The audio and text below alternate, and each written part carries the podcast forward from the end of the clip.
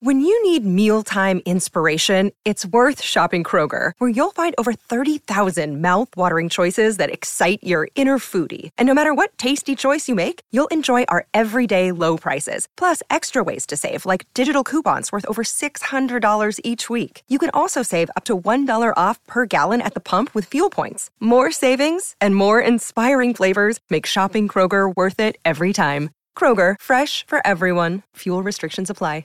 Another day is here, and you're ready for it. What to wear? Check. Breakfast, lunch, and dinner? Check. Planning for what's next and how to save for it? That's where Bank of America can help. For your financial to-dos, Bank of America has experts ready to help get you closer to your goals. Get started at one of our local financial centers or 24-7 in our mobile banking app. Find a location near you at bankofamerica.com slash talk to us. What would you like the power to do?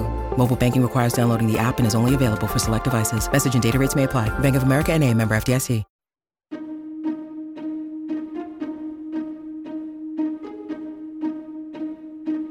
Hello and welcome to the How To Academy podcast, the weekly show from London's home of big thinking, with me, Vas Christodoulou, and some of the most exciting guests in global culture.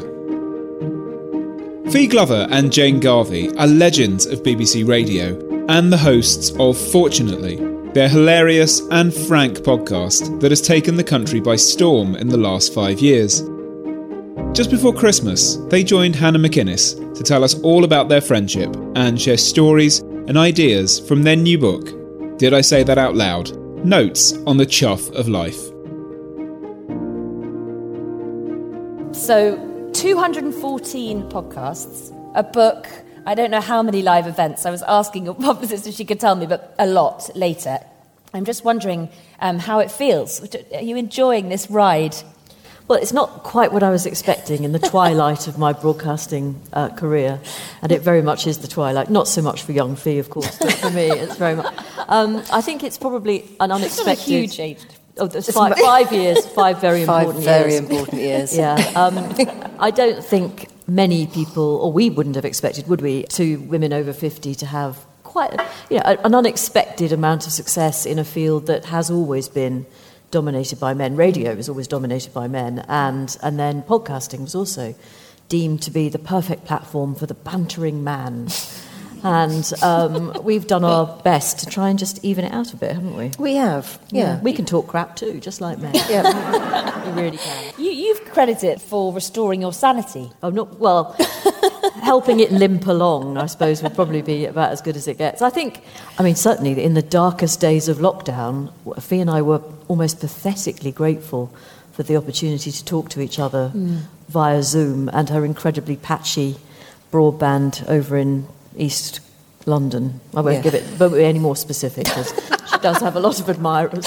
So, East London. No, it's in Dalston. I mean, you began yes. um, your 214th podcast. Um, Fi, you were asking Jane, does it sometimes feel like a marriage? Yeah. Yeah. yeah. And this is longer than some of mine. also true. We could have had a little ceremony. so it doesn't feel like a marriage because isn't it funny that as soon as you say that, people laugh as if that's something terribly kind of unfortunate that you found yourself to be in. But actually, I think there's something worth celebrating about the fact that we have done nearly five years of podcasting together. Mm. And I hope that one of the things that people like about the podcast and about the book is it's quite a true reflection of what friendship is. Mm. Like sometimes we don't agree about things, mm. sometimes we really annoy each other, sometimes we're incredibly grateful to have each other in each other's lives. And sometimes you, you know, you can go whole months without thinking about the other person, and then it's nice to see them. Uh, but you know, it's a reflection. If only. I mean, that's not going to happen. That's not the case at the moment. but it's a, you know, it's a reflection of what what female friendship mm. is and also, as Jane pointed out the other day, it's one of the most lucrative friendships she's ever had.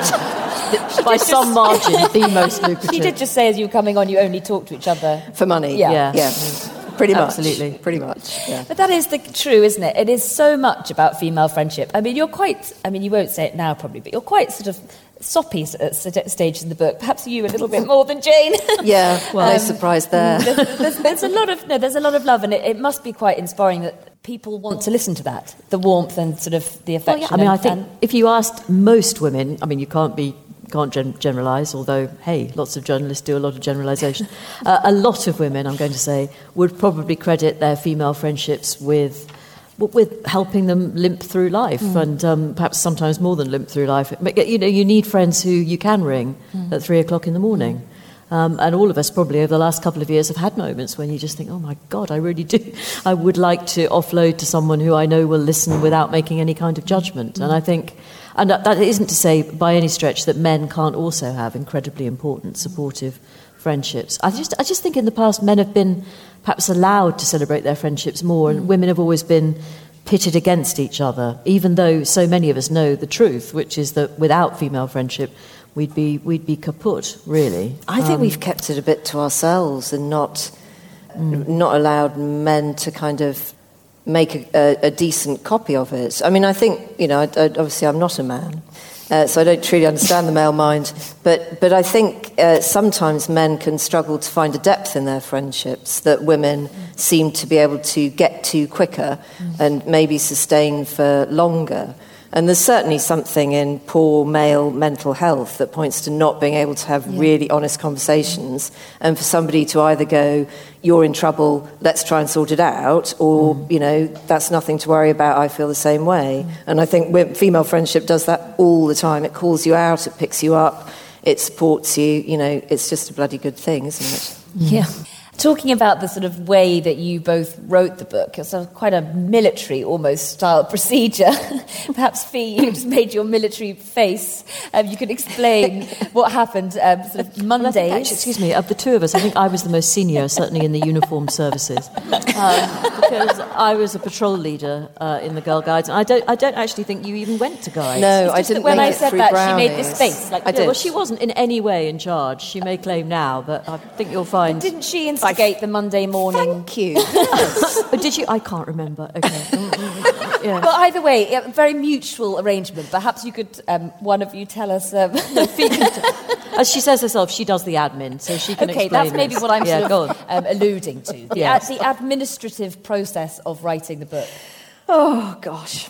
Right, uh, so on, we decided that we decided every Monday morning we would swap our chapters. So, so the idea of the book is that it's a kind of call and response. So we each chose things that we wanted to write about, and then the other one responds to them. And we had no say in what, what we were each writing about. And every Monday morning at 10 o'clock, we had to send over our chapters and then we had to write the responses straight away without thinking about it or going off to research it or asking somebody funnier or brighter uh, what they thought about it. Uh, so hopefully it's quite a kind of spontaneous read, you know, like the podcast is. But we wrote it in lockdown three, everybody's least favourite lockdown. Mm. And we really, actually, I mean, if we can be honest about it, we benefited from that, didn't we? Because we were oh, so, yeah. uh, you know, as all of you would have been too, just so effing fed up with it. I mean, it was the lockdown that had gone beyond banana bread, beyond furlough you know, beyond Sourdough. Carver, you know, mm. beyond liking your children. Nobody wanted to do a quiz anymore. no. so to have something to do and a kind of timetable to stick to, yeah. I think was actually very helpful. But we had a little bit of a technical problem. We often have technical problems on the podcast, me more than Jane actually now. And as uh, as Jane likes to point out, I'm just so grumpy about it now. mm. I just don't have any bandwidth for broadband effing up. No, But do you think then, uh, uh, so did I say that out loud is a sort of COVID silver lining? Because do you think you would have written it if you hadn't uh, oh, had lockdown? We'd probably have had lots of meetings about possibly writing it um, because we enjoyed lunches and coffee meetings with publishers, didn't we? We can great. do meetings. Yeah, we love, we love a meeting. Um, and uh, no, I think you're absolutely right, Hannah. I, I very much doubt that we would, we would actually physically done it. And to my absolute horror, writing a book actually entailed writing a book. Um, for years, I've, I mean, I love reading. I've, I've always enjoyed um, talking to writers. I was so lucky to do so many of them on mm. Woman's Hour over the years, and I always enjoyed talking to them, almost always. Um, it's always one or two. And um, I, but, but I would, I suppose I just thought you wafted about in a wraparound cardigan um, and talked about your book, but didn't actually sit there on your own having to write the bloody thing. So that, that came as a bit of a blow, Gosh. if I'm honest. And, and I've only written half You're of the book. You're putting off all these aspiring authors in the audience. no, no, well, it's just soul destroying, isn't it? I rather enjoyed it. Oh, did you? Okay. there we are. Oh, Um, God. But I think I think it's so different, isn't it, to what we both do for a living, actually. So what we both do for a living is chat. Well, and we show off, we show That's off. it. Uh, Yeah. We are helped every step of the way, you know, to, to give Show the, off. yeah, the very best performance we possibly can. And then when it's absolutely dreadful, it's somebody else's fault. So this is very different. This is actually concentrate, do some work on your own in a room uh, without anybody helping you and without a round of applause at the end of it. Mm. So, you know, we've made, we've stretched ourselves. We have stretched ourselves. But do you think so? When you were writing to each other, I mean, were you envisaging an audience as well in your in your mind? Sometimes it would help for me to read it out Mm. because then it would sound a bit like the podcast, and the audio version of the book is also available. Yes, the audio version, of course, Um, with additional content. I Um, and, I think that's probably in some ways a more faithful representation of what this is all about because it's very hard, really, to the audio replicate. book. Well, you I, just I would kind say of criticise so. each other's chapters. Well, Yes, know, but, but that's what the podcast is as Yes. well, isn't Yeah. it? We just criticise each other's lives and thoughts. so it's a continuation. I think it's, it's true of a, not just female friendships, but all friendships, is that you want your friends to do well, just not, better than you. not just not loads better than you. Yeah. We all know that. I mean, it's a fact, isn't it? or at least to credit you in the journey that you've undertaken. But uh, so you've said that uh, people were sort of helping you do it when you're doing it on, on radio and things like that, and that there's a quote in your chapter titled "Broadcasting and Garvey's Radio Personality Assessment Chapter." Where Fi, you say um, live radio is a very odd thing to want to do. Essentially, it's reading out loud, but it's go commando reading out loud, and there has to be a certain kind of frisson about your own self importance to believe anyone might want to know, let alone hear, the naked workings of your inner mind. But radio doesn't actually require you to necessarily sort of do that, sort of show your inner mind, but a podcast does. And I'm, I'm wondering from both of you, I mean, it's, Jane, you, you describe yourself in the book as an introvert and a private person and sort of resistant to the oversharing thing. How, how do you find the fact that podcast wants you to share all, be authentic, and that's what your audience love? Uh, I, can I just say, Hannah, I'm a mass of contradictions. um, because anyone who's actually heard the podcast will know that I've talked about all kinds of things that you would never normally mention in public. Uh, and I'm not going to revisit some of my greatest hits now. and, but and that's what the audience loves. Well, I, I think most people can, can relate to. I mean, the, I think the, the minute we thought we might be onto something, or one of the minutes, was when I found a sultana in my bra, um, which was very early on in Fortunately's life, and I, I mentioned it. I don't think it was. Was that? We weren't doing the radio review podcast. I think we may have yeah, still been, because yeah. we had this kind of format when we first started, where we had to have quite a rigid structure, and we'd talk about programs, all of which, surprisingly, you could find on BBC Radio Four. It was a real coincidence. Um, and um, neither of us were, I mean, my heart wasn't really in it. I mean, I love radio, but I, I, I basically, I just wanted to talk to her and be paid for it. And um, that's, as it turned out, is what's happened. Yeah. So, and I think there was the reference to this bit of dried fruit, and um, people thought, my God, these two really are probably quite mad, but also possibly a bit like me and, and my mates and things like that. By the way, I swear by sultanas. in your bra? Well, not in the bra, but I just think, not always. No, I mean, Um, I, I, I mean as a place to sort of. I just think they're snacks. they're a very underrated snack. Yeah. I know, I agree with that. Yeah, I, I, don't agree with that. Oh. no. Do you I, like- find- I find them horrible. prefer- I find that they're a kind of trigger food.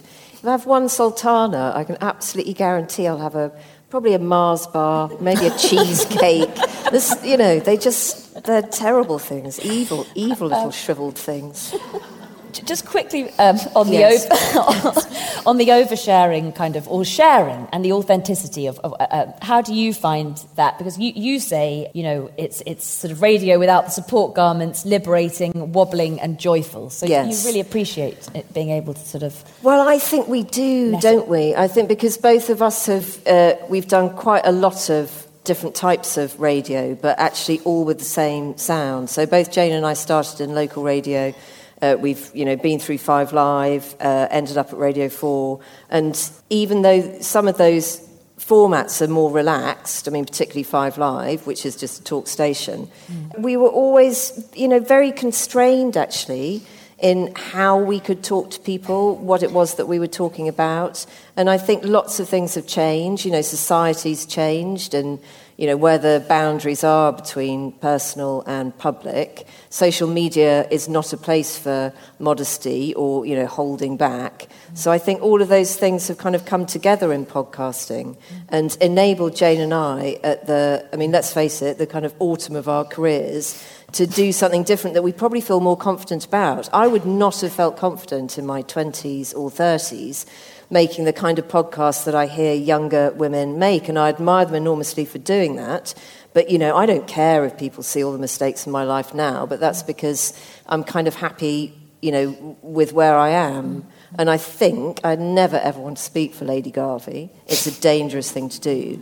But I think maybe you feel the same way. It's kind of easier for us to let it all hang out now. It wouldn't have been if we were very much younger. Well, I, yeah, I think you're right. But also, even if we are judged, we don't really care very much about what people think. So um, that, that, is, that is liberating. And I think Fi's right about the amount. I, I'm, i think there's, well, in one of Fi's chapters in the book, she talks the, the, the chapter with the fantastic title, so I must get this right, Steam Clean My Gwyneth.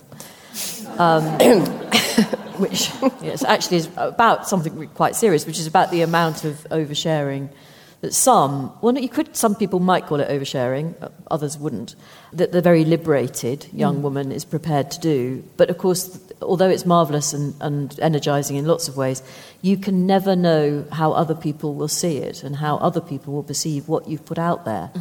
And that's where it gets potentially very dangerous. So it is all right for Gwyneth Paltrow to flog her candles. Um, what are they called again? Oh, uh, this candle smells like my orgasm, and this candle smells like my vagina. Yeah. Available for the hilarious $69. it's good, isn't it? Yeah, it's a very clever. Very, very, very clever, clever lady. My dad's in the audience. Oh, sorry about oh. that. Well, it's a perfect Christmas present for your daughter. um, actually, you're right. I shouldn't say oversharing, sharing, because again, it is what we love, everyone just loves so much hearing this honesty. And in the book, you actually both talk about divorce, which is quite a big thing to sort of talk about and, and be open about. And I wonder why um, you sort of decided to do that. Was there any catharsis in it? Fee was not as keen as I was on, on writing about that, and there are a multitude of good reasons why a lot of people don't want to write about their divorces. I absolutely get that. I just wanted to put a marker down because I just think it, it's so common. It's so mm. common. But actually, it isn't, it isn't really talked about all that much, not as much as it should be. And um, I always, I mean, it's perfectly true to say that my divorce was a very ordinary one, except that the person from whom I got divorced was at the time on television a lot. And so we did have um, the Daily Mail uh, knocking on the front door, and generally, I happened to mention the Daily Mail. I'm sure other newspapers are out there, but um, they were the ones who, can I, uh, how can I put it, were the most enthusiastic. Gosh, about, I'm uh, so surprised know, to hear you yes, say that. Absolutely. I'm amazed. But owning, Not the Daily Mail. Owning my own hypocrisy here, um, do I read the Daily Mail? Well, yes. Mm. And would I have read the story about me and my divorce had I not been me? Also, Yes. Mm. So I don't know what that tells you really. But anyway, I mean, it probably just tells you that I'm a hypocrite, which I suppose many of us are, so that's all right. But um, divorce is an everyday occurrence, but it doesn't mean it isn't painful or difficult um, for everybody involved. Mm. And particularly if, if oh, my children were very young at the time, it's a terrible blow to, the, to, the, to your idea of the future if you didn't know it was coming. Mm. And I think that is something that you know it, honestly it take it, as many people will know it takes a while to get over that mm-hmm. and i just wanted to own that but also just to talk about how you have moments and i certainly had a moment where i realized that my children would only have one childhood it's the most obvious thing on earth actually but anyway i happened to have this moment of realization that i could go one of two ways i could make that childhood as good as it could possibly be with by the way some of my endless resources i was incredibly fortunate you know good health no money problems, nice house, all of those things. Or I, so I could go with that and be positive, or I could be that person who badmouth the other parent in front. I mean, all those awful things that we've all been tempted to do a multitude of times. And if you can just, I suppose my message is if you can just fight it back and, you know, ring your mate at half past two at night. Um, she won't, probably won't mind. um, and talk to her, but don't don't involve the children and don't say things in front of them. All of those things that I probably, you know, I, am sure I have done some of those things, but I don't ever think it's a good idea. I mean, it's it's blindingly obvious stuff, really. Um, but still, sorry, just just not often talked about quite as much as it should be.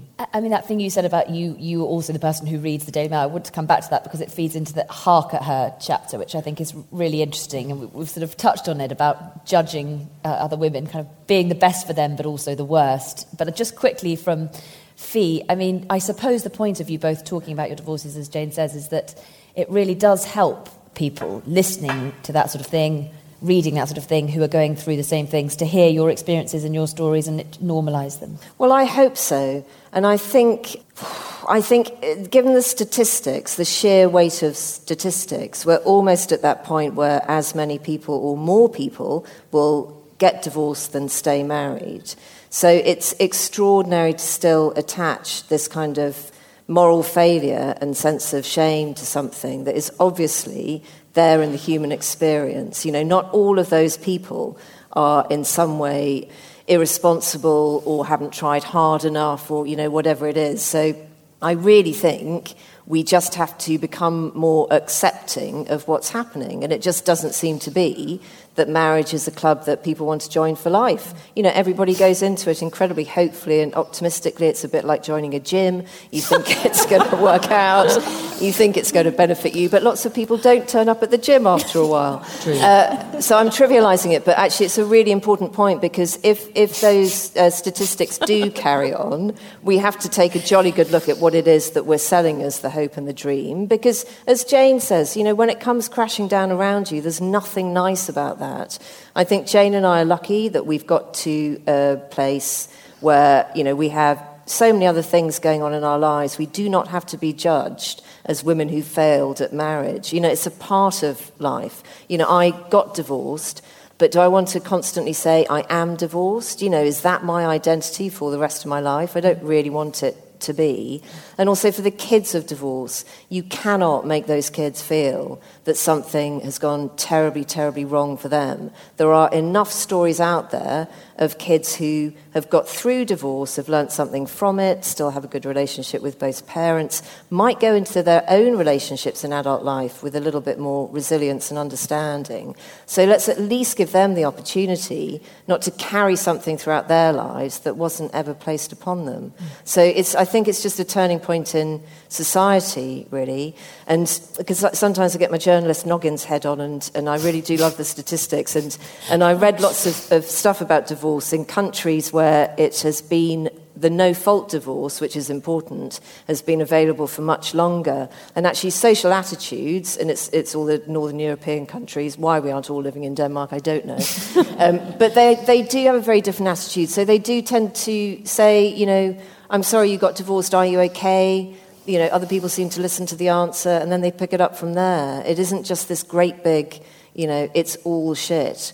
Uh, how are you coping with that? So I think it's just, it's a conversation, isn't it, that we mm. all need to be having a little bit mm. more openly with a little bit less judgment. I have forgotten to ask, for those who haven't read the book, for your explanation of the chuff of life. Oh, um, those are the chuff of life is a reference to the, the little bits and pieces that you find in the segmented cutlery drawer if you're fortunate enough to have a cutlery drawer. You know, one of those wooden units, would you call it, where you put your a separator. A separator. A Thank you very much. Yes, yeah. where you put your teaspoons and all those. And and if you, I mean, I find, and I can't be the only one, that over a period of months, a build-up of grit occurs. Um, in those crevices.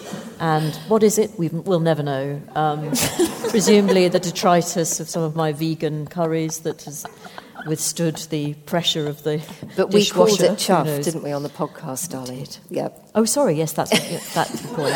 Yes. And, and, so there became the name. Yes. Yes. It's yeah. one of the oddest answers to quite an odd question, really, yeah. to be honest. But also, then we discovered it does mean something different. It does mean something in, else in different parts of the country. Yes. Some people know, don't you? You know. Yeah. And yeah. And with apologies to your father, it can, it can mean vagina.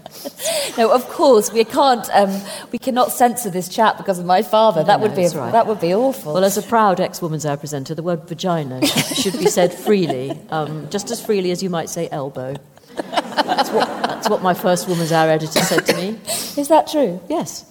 Why not? Because you know you would you would get people who would. Can I, I, I remember a, um, a gynecologist saying to, sort of mouthing to me in the woman's hour studio, "Can I say vagina?" yes, I think probably you can say vagina. Yes, Yes, it is a body part. Well, it's a body area, isn't it? Oh God, is it a part? That's- It's Okay. a place. Okay, right. Moving swiftly Move on. So, um, I ju- one of the other chapters in the book um, is what I was mentioning before. You call it "Hark at Her." I think it's your chapter, Yes, isn't it, yeah. Jane? And it's a really interesting thing because it's this idea that um, I hope I've got this right. You know, women can be we can be our own we can be our best weapon for each other. Supporting women, sort of the sisterhood, can be the best thing we can do. But we can be our very worst enemies. And you say very honestly, it's much easier being in the majority, much safer and so much more fun. Welcome. Women just keep popping up, saying and doing silly things, and then we pounce. It's just that idea of how do you get it right? We sort of want women to be confident and, you know, mm. sort of think outside the box and be different. And then when they are, we're all, oh gosh, she's very, you know. We are absolutely that. how, do Um, we I- get, how do we get that? I don't know how we change that, but we've got to. We've, I mean, Fi and I are both really keen on the idea that it might be really nice if women could just celebrate the success of other women um, rather than carping about it and enjoying, looking forward to the downfall of somebody who's currently riding high. You know, it's, there's something really pathetic in, about this, I think, and as long as women do it, then men are going to keep on winning, aren't they? Um, I mean, it suits the status quo a great deal for women to be bickering amongst themselves and judging each other when we could all be supporting each other and maybe getting more done. I don't know. I mean, you, you don't have to look very far in British public life to find um, relatively recent examples of women who perhaps just just got ideas above their station and have been made to pay. I mean, Meghan Markle is certainly one of them. I think it's probably fair to say. How- do you have any solutions to how we stop that? Because we, we, we have this idea of what women in society should be now. And then when people do kind of are really overconfident, perhaps you know, social media is such a good example. When hmm. people are sharing everything and sort of celebrating their own successes, we go, oh, no. Yes. Mm. And I think we everyone j- must be- you know, yeah, we just got to to check in with ourselves, haven't we? You know, we are the tabloids if we buy the tabloids, so we can't, you know, we can't. Do you not buy the tablet? Well, I don't. Do you know what? So this is really, really asking for trouble, and please just help me out if they come after me. But I don't buy the Daily Mail for that reason. Is that bad that you That's- don't buy it? Well, no, but I just think it's a bit. I'm scared to- of do you them. go to Mail do you know what? I am scared of them, and I've got an, I've got a voice that I've had to use occasionally in my life, where I've taken a phone call from the Daily Mail, and my voice becomes brittle and extremely polite and terrified, and I don't use it for any other phone call ever. But if they ever call, I immediately yes, hello, yes, no, I'm absolutely fine. There's nothing to see here. Go back to your homes you know, just in case they're coming at me. So I don't buy them because I just don't like tapping in to that. You know, I'm not averse uh, to making an extremely acerbic and probably quite unpleasant comment occasionally about other women, and I apologise for that. You know, I'm not whiter than white, but I feel a bit, you know, I feel uncomfortable just with with uh, any publication or program or place that is going after women more than men you know i think that's just really just it's not terrific. And of course you know they're serving a demographic and they're serving it very well because they're enormously successful. So in answer to your question i mean it's it's us, isn't it? You know, we, we can solve the problem. But I think social media, for all of its nastiness, and God knows, you know, we've both experienced this, probably lots of you in the room have experienced the nasty side of it. There's something brilliant when it means that you can tell your own story. And Louise is one of those women who did it this week, didn't she? So she was on the front cover of one of the magazines. Uh, there was just a photograph of her saying that she was uh, desolate or in despair with news of her ex husband's baby. I hope I've got the story right because I Who didn't buy the talking magazine. Louise, singer, Right. yes? Yeah, well, you're just known as Jane. Yes, of course, as- sorry, uh, yeah, as okay. But anyway, she she she posted up on her stories. Yeah. Uh, I'm absolutely fine. Actually, I'm having a great time. I've got loads of things going on in my life. Oh, Louise Redknapp. yes. Right, okay, right. Yeah. Yeah, yes, Yeah. I, I do know what you mean. And, yeah. good friends. And you just thought that's the way to do it, isn't it? Mm. Just call it out. If it's Yeah. not your story, if it's not where you are, you know, you do now have a way of saying, uh, actually, this is my truth, and putting it up there too. Mm. So maybe that will maybe that will help. Mm. Well, one of the things you, you talk about, we, I mentioned Roger. I feel feel b- bad because I'm wondering if there's is anyone in the audience called Roger? Is anyone married to a Roger? Okay. Is anyone facilitating a Roger? What does that mean? I don't know. Sure, but it's in the book. Facilitating a yes. Again, I don't. Sorry. You say that, I mean, we're talking about women uh, and how sort of confident or not confident they can be. You, you say in your chapter, which I loved this chapter, I, I, oh, shut up, Roger, entitlement chinos and eye tests. And you say a woman can never be a Roger. True equality will surely only be achieved when women can be total arseholes in public too, and other people leap willingly to their defence, including men. And you wrote this, I think, before you went on your impartiality. Um, Yes. Um, that's true. which you were talking about on the podcast, saying Yes. you've been impartialised. yes, we are now very impartial. Luckily, the book came out before. Yes, indeed. Um, although I think my, my comment, I, I was, in fact, on the impartiality course, um, it was confirmed that we, it's okay for us to do gender politics because people would expect us to be one of those sort of feminist types that you hear about. Um, so n- no one would really tune in to Fortunately and expect to hear two women being, you know, Impartial. impartial About around, men. around the subject of, of gender equality. I think probably they wouldn't. So um, we're okay there. But that chapter was sort of inspired by, not so much by what Dominic Cummings did with his eye test, but I think I, I say that it just, I can't remember the exact phrase, but it remains. I mean, as long, I mean, I'll be alive, I hope, for another 30 years or so. Will anyone in British public life again say anything as idiotic as I was worried about my eyes, so I went for a drive. And, I just think, and it's it, it remains, I think, under celebrated as a this mad thing to say, and everybody, "Ooh." And, and I, I remember listening to LBC the next morning. Actually, I love a bit of LBC in the morning; gets me going. That's before I go out for the mail. I listen to LBC. Anyway, um, um, and there was a guy who rang up, and he wasn't alone, and he said, "Nick, I've done it myself. If if I'm not sure about my eyes, I'll go for a drive." And Michael Gove, who whatever else you might think of Michael Gove, he's a very intelligent man. That's not impartial. Well, that is an impartial thing to say. You're- you're doing Yeah. okay, Okay, thank you very much. Um, he also claimed in a TV interview that he'd gone for a drive to test his eyesight. I didn't actually hear all that many women admitting to go for one of these fabulous eye tests, but I. I mean, why not just ring Specsavers and say, I won't come in for the eye test? Let's go for a drive. And if, you know, if, I, if I kill a load of people, then I probably need a stronger specs. yes, I'm coming in by car today. Yeah, it's just unbelievable. You'll know what prescription I need when I get there, ju- judging by the dents in the front. anyway, um, I was incandescent with rage about that. Just, I just can't stand the double standard um, that, that, that seems to be just whipped out when men do behave in utterly ridiculous ways. And uh, our, our current Prime Minister's most recent speech, you know, the one to the CBI, you know, yes, well, heavy cider.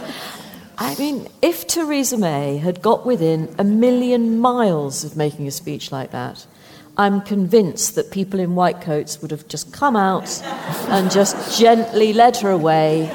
And we were just going, oh my God, that's what happens when you give women the nuclear code. Hmm. And it has, um, but it has happened to women. So it happens to Diane Abbott all the time. Mm, so do you remember in the last election where she got some figures wrong about policing budgets, mm, yeah. and she was just excoriated for it. And you know, she actually probably had a very genuine reason for it. You know, she was diabetic and she wasn't feeling great, and her head went muddled, and she just got some figures wrong. It calls for her resignation. You know, she's incapable of doing her job. You know, it's astonishing. And Jane's right, because for any woman to stand in a public space and give an anecdote about taking her kids around Peppa Pig World would also make a lot of people think, well, she should be at home with the kiddies, shouldn't Yes, she? What, you know, what's she doing that for? But somehow it's a badge of honour, you know, for, for a man to give that anecdote. I mean, I think the Dominic Cummings thing, you're right about that, but you might be in the BBC Home for the Impartial and Infirm in 30 years' time, mm. considering whether or not using Peppa Pig as a real life democratic example of a functioning town in order You think that's to also portray your policy, that you? might be ringing around your head a little bit. Okay. But, but look, we've, but we've been on the impartial I was course, just gonna say- So let's slag off Keir Starmer, Yes. for God's sakes. He's a bit boring, that Keir Otherwise, Starmer, we're in isn't he? terrible, Yeah. terrible trouble. Does everybody go on the impartiality Yes. course? I, I Yes. didn't I mean, when I was there. So, okay, so it wasn't just that they were Well, listening to the podcast and thought, we'd better send these two off. No, no. We No. went on the uh, sort of l- impartiality light course, which was only an hour long, and also it was also deemed suitable for Richard Coles' dog, who was also there. We understand there's a three-hour version of that. Yeah. yeah. So some far more important Yeah. people uh, are, are, are doing three hours in person, Hmm. but we're just one hour on Zoom, impartialised. So the, with the maybe slip-ups. so, I'm, I'm not thinking. I'm thinking of a tenuous link to this next question, but there is one. Don't worry. There's lots of um, advice in the book. Well, there Um, isn't. There is. There's some very good advice. Like Well- what? well, okay. I was going to do this at the end, but I think your advice, which I really liked, your genius advice to brighten your own days. Fi, gift the reader your all-time favourite rebellious act, which you can undertake without leaving your house. In fact, you both do it um, on Oh. online forms. Yeah, so Jane and I are both of an age where I think we've just found dealing with technology difficult because we're too old to understand it as digital native, but we're too young to be forgiven for not being able to cope with it. So we're just stuck in that terrible place.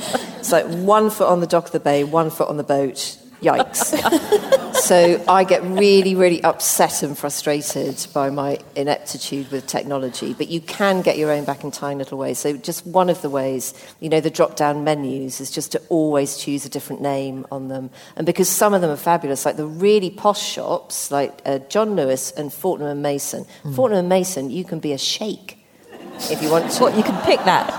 Yes. Yeah.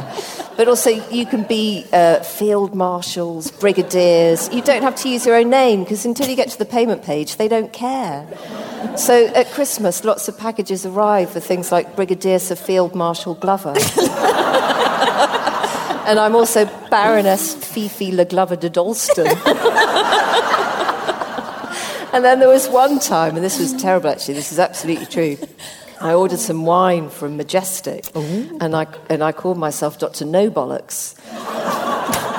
and I asked if I could go and pick it up instead of them delivering it. So I went to pick it up, and the man wouldn't release it because I didn't have any formal identification as Dr. No Bollocks.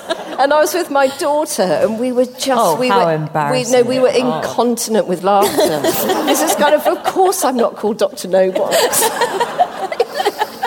Because then she'd, then she'd be on a bollocks. She's not on a bollocks. It Did was get the just- wine? We did in the end, but I mean, a manager had to come out, and it was it was unseemly, but also just quite just just quite fun. It was just quite fun.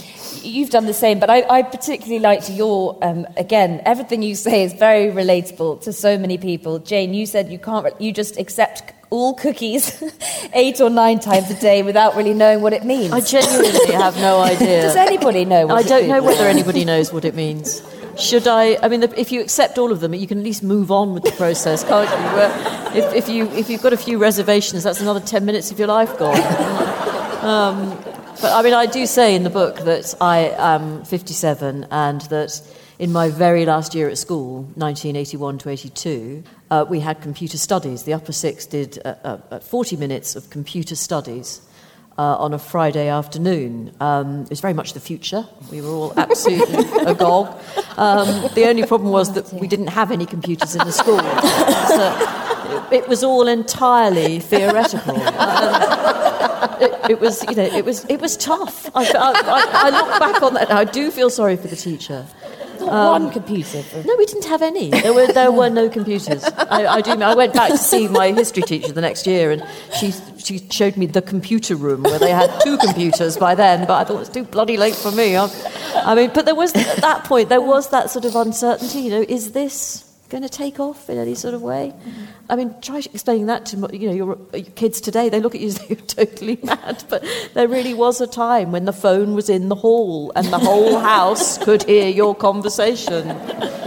Oh God! And your kids, actually, both of you, I think, help you a lot with the technology oh, thing, oh, yes, which is do. my non-tenuous link to the next um, point. And one of the chapters you call "Motherhood Tick." Tick, clock watching, childcare, and the windy playgrounds of doom. So it is important to share, as you both do, that, well, you call a lot of it boring, to be fair. I mean, you know, to be honest. and To be absolutely honest, caring for small children, very small children, is boring, yes.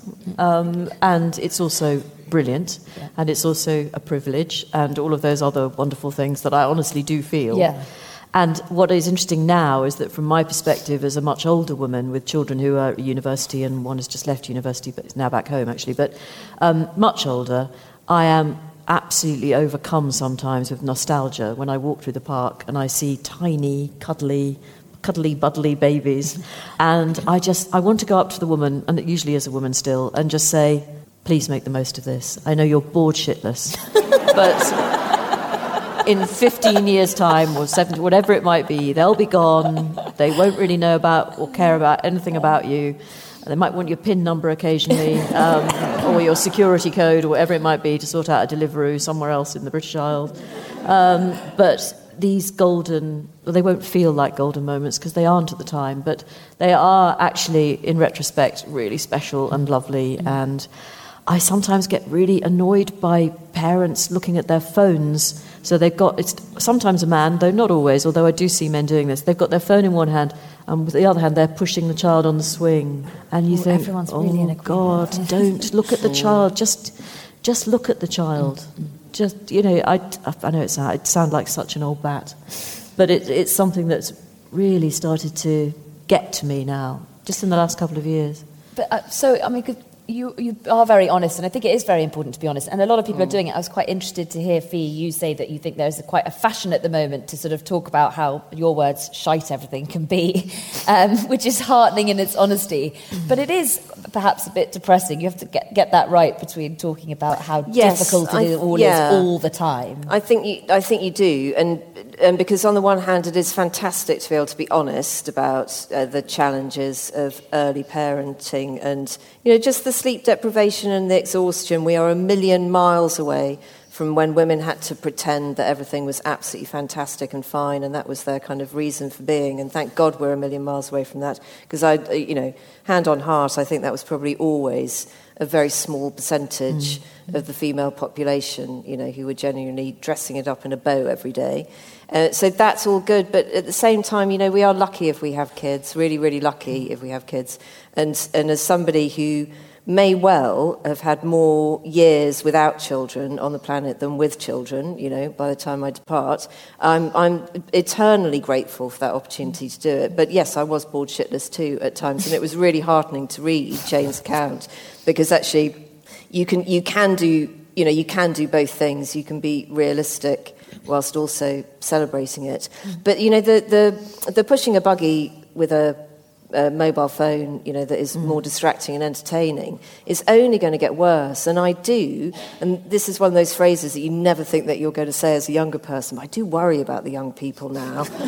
uh, just because all of the fun that they can have all of the time through their phones and all of that kind of stuff, you could not be more removed when you're in early years childcare from that kind of enjoyment. And I think they are going to really struggle just with the minutiae of Peppa Pig and Postman Pat.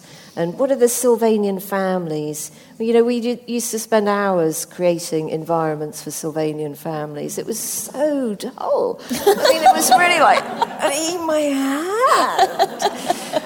But, but you know, it is what it is what they need, and you're you are lucky, you know, to be able to do that. So I hope a bit of honesty just helps, really. But also, you're, you're honest about this uh, subject that a lot of people obviously are asking at the moment, talking about, I've been talking, I'm sure, not at the moment, for a long time, about whether you can have a successful career and be a parent, whether you can have it all. I, I, I think it's Jane, you say, do you know, does anyone know any parent who is having it all?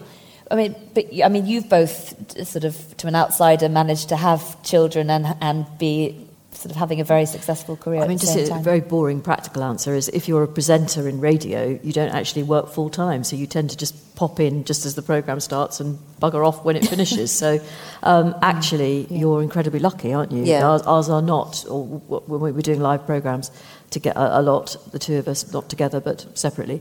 Um, you are you are incredibly free to just. I mean, in fact, there, nobody wants presenters hanging around when the program is over because you just take a chair up, and you're likely to be distracting other people by talking about yourself. So um, most people would just prefer you to go, wouldn't they? Well, also, they want to have the meeting about you, so Yes. you can't be in that. yeah. That happens on a daily basis. But that. you know, in a serious, a serious point, I really like the fact that you use parent in that sentence. Can any parent have it all? Because actually, surely we've come to the realization that uh, it shouldn't just be the responsibility of one side of parenting to be trying to reach for everything. And I think women have gone as far as women can. You know, we've asked for equality, we have died for equality, we've protested for equality, uh, you know, we've pleaded for it, all of those kind of things. And actually, what it just has to be now is men moving into our sphere as much as us trying to move into theirs. And, and presumably, there is a picture of two working parents with kids that is just a little bit better all round for every single person in the equation. And it's not happening yet, and it might have slid back a bit because of the pandemic, but it would be good. And you deny men who are very good at, at, at parenting the opportunity to do that if you're always saying that you know it's a it's a woman's task. And I know some men who are infinitely better than their female partners at early years childcare and certain elements of childcare. We're kind of not really allowed to say that without it sounding a bit weird or a bit denigrating. And we've got to get over that, really. I mean, unfortunately, I've got to let the audience ask Oh, the let's questions not. Let's just carry on. um, but I would say your Josh Widdicombe is very, very interesting Yes. on Yes, that whole yeah. sort of thing about that. And I have to just quickly ask one question, which is about something you say in the book, Jane. You said uh, that you turned around to your parents when I, uh, you were quite young. You said you just really, really wanted to be a DJ. Yes. Well, I wasn't that young. It was at Hilton Park Services. Um, after I got the sack from an advertising agency. Okay. Yeah. It was you that was a grim knew morning. that, that you wanted that you what you wanted to do. Well, I, it was one of those things I hadn't said, and I don't think my parents were all that enamoured by the revelation uh, that I my plans. Of, well, you know, I'd got the sack. I'd got my. This is my first job after university, and I was finally got something going in my life, and I was going to be an advertising copywriter, and I just thought it would be about sitting on a swivel chair like this and looking at glossy new products and writing a couple of sentences about it. And I didn't think I'd have much trouble with that because I had a 2-2 in English from the University of Birmingham, so I thought it was pretty much uh, pretty much a given that I'd make my fortune and retire um, very shortly after starting. Um, anyway, as it turned out, I was crap and got the sack. And my parents, very sweetly, because they're very nice people, came down to collect me to bring me back home, which is very humiliating, but also very kind. And um, their generosity of spirit lasted as far as Hilton Park Services. Uh, when my dad just said, Well, what is it you are going to do? And I just, well, the thing is, I really, really want to be a teacher. Was that after then there's a journey? I don't think it's in the book. I, I think I was, it may- it might have been on a Iain Dale podcast or something. You said that um, you had like Radio Garvey and you talked Yes. all the way From Liverpool, to Devon. Is that, yeah, I actually Yes. looked at how long that is. a long way. It's a long way.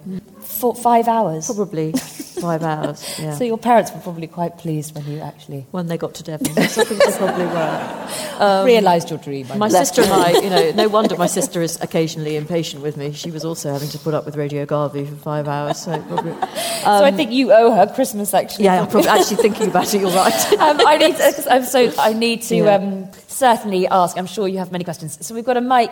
That's a, a roving mic, and then also, um, please, if you're watching at home, uh, you can submit questions in the normal way, and um, I'll, I'll get them hopefully texted all onto my phone. But who wants to go first? Yes. Um, Um, Oh, I yeah. just wondered, uh, you've Oh, both got very mellifluous voices, and I wondered if you think that has contributed to the success of your podcast. So I think it, it probably has. A, a, a Thank you, that's very nice, A nice woman uh, contacted me once to ask if I wanted to uh, contribute to her PhD she was doing on why women with much deeper voices seem to do better in the media. So obviously I said, yes, I love to. Couldn't resist it. But it is true. It's just true, actually. And sometimes when you hear a woman with a very high pitched voice on Or the radio, man. Let's just talk about women. Okay. Um, uh, it's uh, you realise how few women there are with higher pitched voices uh-huh. on air. So there's a yeah, there is a kind of But I think women in going on. broadcasting are held to a slightly higher standard in terms of their vocal skills. Because I think there are some quite reedy male voices on radio. Who? I'm not going to name names. there are, think, oh, that's not much of a a voice. safe room here. You, you can name names. Um, no, I'm not. no, I no, wouldn't can't. dream no, of it. being very nice. Um, sorry. But I do think, I mean, it, but in a funny way, maybe there, there should be a breakthrough of a woman with a high, much higher voice uh, in broadcasting, Uh, because why should why should voices necessarily have to be lower in order to be authoritative? Yes, That's sort of woman's our talking point. it is, There, isn't it? isn't Yeah. Perhaps it's just easier as sort of people listening along. But why is it? Soothing, maybe. I think we're maybe lulled into thinking it's, it's the patriarchy. That's what it is. Hello. Oh, no. So I was going to do a high voice, but it won't work. Um, who approached who about the podcast? And were you friends prior to that? Good question. Or has the friendship developed as the podcast has changed? Well, as Fi has outlined, we're, if our friendship were a marriage, we're perilously close to ringing lawyers at the moment. Um, but um, we have certainly also got closer during the course of the last five years of working together. But we were, we were friendly rather than being friends. Yes, That- that's yeah. fair, isn't it? And we were also, as I'm uh, uh, prepared to admit, a little tiny bit competitive. And actually, going back to, to sort of the subject of sexism in broadcasting, because there weren't that many women in, on national radio, really, when we first started. Um, it's so different now, by the way, but it really was not like that when we first started in national radio. Um, we were not, well, we were slightly pitched against each other, weren't we? Because we were both slightly acerbic, sarky, small, brunette, interchangeable. in, more or less interchangeable Yeah. um, women with quite low voices. So I think, and I frankly, because I am older, as I've already said, um, I was probably a little bit worried about her taking some jobs that might otherwise come my way. So, but, we- but just, which just yes, which would never have happened because when I arrived at Five Live, Jane was you know queen of the ship, and I just admired her from afar and avoided her completely. um, but in, in answer to your question about who approached who, we had done the radio festival. We hosted the radio festival together, our big industry shindig up in Salford, uh, for a couple of years, and we'd just had quite a laugh doing it uh, or a laugh, as Jane would say. And there was a commissioning editor in the room who thought, oh, I wonder whether there's some kind of mileage in something else. So when they were, uh, when the BBC was dipping its toe in the podcast world, they uh, did lots and lots of pilots, and they put Jane and I in a room together and asked us if we'd like to have a bit of a chat uh, about, you know, pretend that we were making a podcast, and the resulting program, podcast, whatever, pilot, was then played out to the Radio 4 honchos, and the controller was apparently aghast, and it didn't get commissioned, and it took another four years to achieve liftoff. And that was the word, aghast. Aghast, yes. Aghast. And that was a woman. Yes, actually, yeah. And we didn't think it was that bad. I mean, we didn't think it was our finest hour, but it we wasn't didn't our think finest it was that. um, but it might have been uh, just a trifle racy by, um, by Radio 4 standards. I mean, the thing about Radio 4 is that it's. Um, I've always, if there's a difference between Five Live and Radio 4, it's that Five Live is an allotment and Radio 4 is this manicured lawn where everybody speaks quite slowly and a lot slower than we do in real life. And, you know, shocks are relatively rare, um, few, and, few and far between. And we learn a lot about the weather and. Um, and it's there's The time. and the time. There's always it's, what's the time? Oh my God! Please tell me the time. I've no other way of knowing what the time is. Um, yes, all of that. Um, and uh, I, I'm very fond of Radio 4, but I do think it could probably do with a bit of zhuzhing up. Your podcast is on Radio 4. Well, It is, but it, a in very sa- yeah, a very a very sanitised version goes Yeah. out late nights on Tuesday. My mum heard it and she said it's not for me.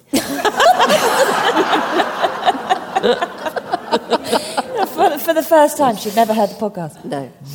Uh, so sorry about that. Yeah, no, it's quite all right. I mean, it's not. No, Uh, no, we were quite worried when it went on Radio 4 because we didn't want to make a programme for Radio 4. We wanted to make a podcast. Mm. So, you know, it could be different. So it's very nice of them to put it on Radio 4. But it is, I mean, it's, it's, it is tucked away, isn't it? Well, it's the peak time of 11 o'clock on a Tuesday night. Um, I'm sure there are more questions you The able lights to, are um, very bright, oh, aren't Here we go. Yes, there we go. Thank you. Who would be your dream guests to have on the podcast? Great. oh, thank you. A dream guest. Apart from Huw Edwards. Oh, we've tried so hard to get Huw on.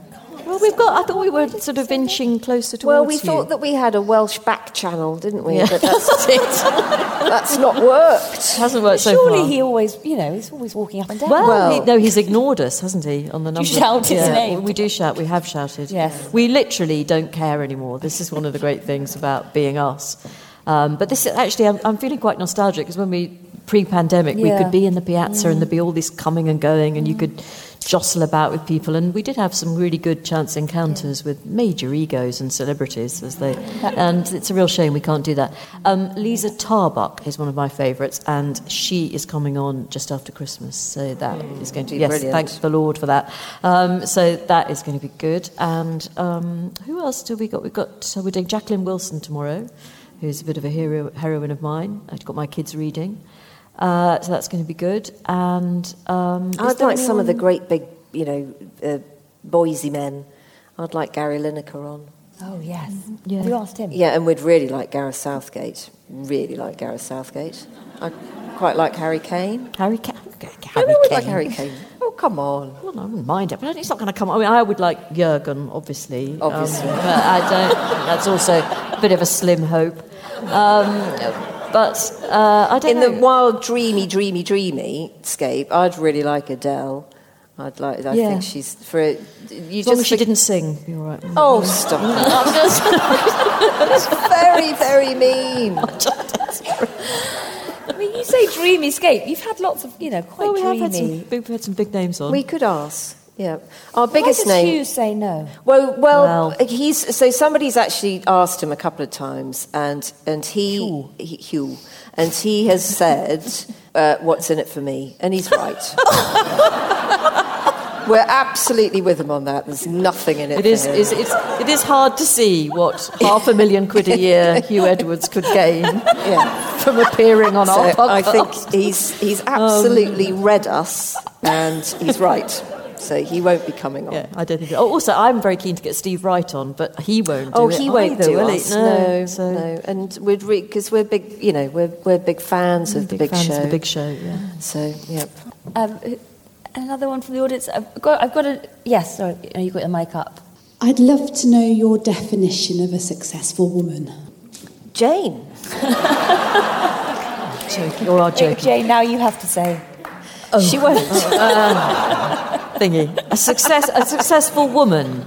Yes. Gosh. God, there are loads. or do, or do, do you mean um, to pick one or define what a successful? Yeah. I would say. I would say. Well, I can't think of a. of- I suppose by by virtue of the fact that people have sought fame, that suggests to me that they're probably not 100% happy. Otherwise, they probably wouldn't have bothered. So I wonder whether the true definition of a, a successful person is somebody who's utterly happy in their own skin, doing what makes them happy and gives them pleasure. I mean, I, uh, the people I've interviewed over the years, and I've been, you know, I've interviewed just a whole range of people, and I've said this recently that one of the women I just can't forget is the nun, the Anglican nun, who worked over in King's Cross, uh, helping um, sex workers, just just work, running a charity for sex workers, and and she, you know, she seemed to me to be someone who knew exactly what her mission in life was and who carried it out every day. Now, she, she's not going to be on the front cover of any magazines anytime soon, but I bet she's well, I hope she does sleep well because she's, you know, she deserves to. Um, so that, I mean, I'm, that's sounding rather twee and um, idealistic, but uh, uh, success is so. How would you define a successful person? It, that's an interesting Um, one, isn't it? Because it's whether or not you're talking about women who would define themselves as being successful, Yeah. and it's often not really the same thing. But I think just in our industry, there are lots of women who've really aced it. Uh, you know, Joan Bakewell is an absolute uh, heroine of mine because I think she was doing what she did, what we do, at a time when it was just immensely difficult, and you kind of forget that. You know, she had an evening art show when her kids were tiny, and she, you know, she talks about this, so I'm not breaking any of her confidences, but she said for a couple of years she literally lived off fags and adrenaline because she'd go into work and do all of the pre-production, zoom home from television centre to give her kids supper and put them to bed, and then go back again to do the show live, and then go home to bed.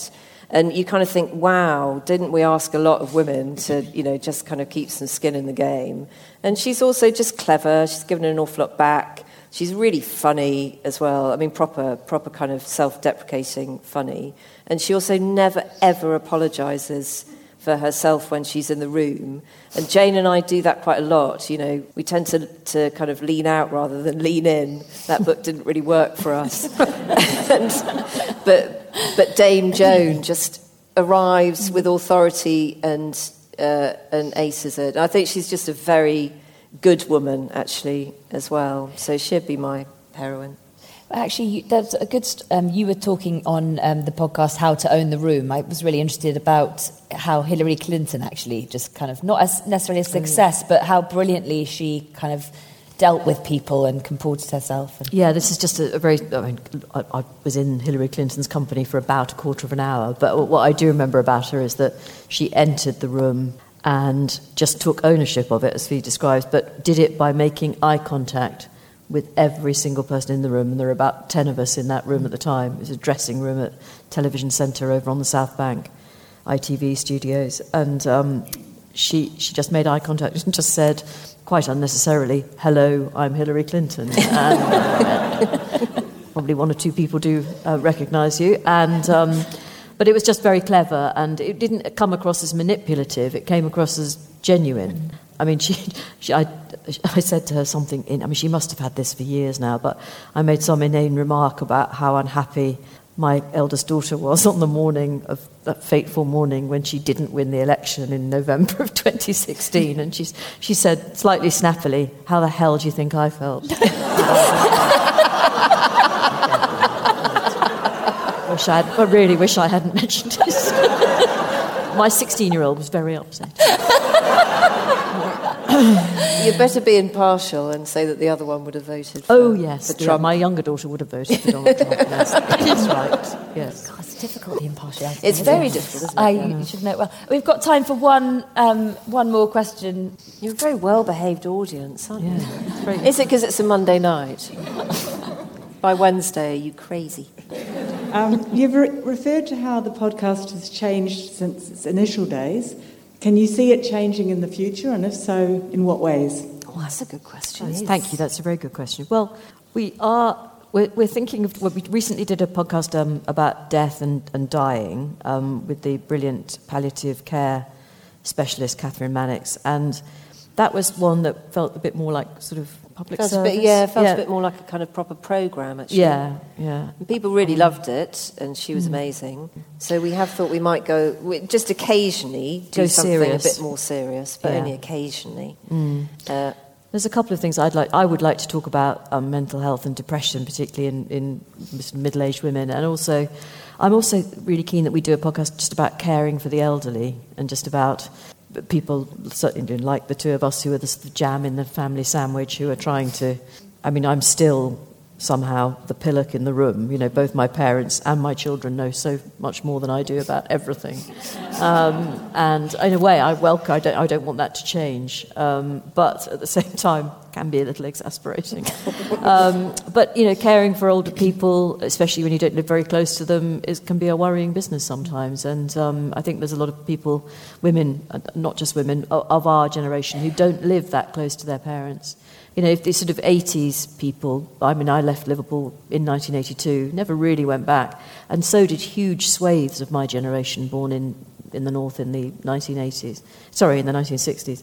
You know, we've, we've not lived there, and because we couldn't really, because there, really weren't that many opportunities. But that does mean that um, our parents are, in, you know, still there in lots of cases, and that can be stressful. So, I, I mean, that's terribly serious, but I do think that's something that does affect huge numbers of our audience. Yeah. But I don't think we want the. I don't want the podcast to change No, hugely, no. but but eventually, uh, should I should I say this? I think eventually it will burn itself out as Oh, well. no. Yes. No. Well, no, don't you think that after a, Yeah. I that think after a while, everything everything just has its kind of shelf life? I think it does. It's a shattering blow to me. I don't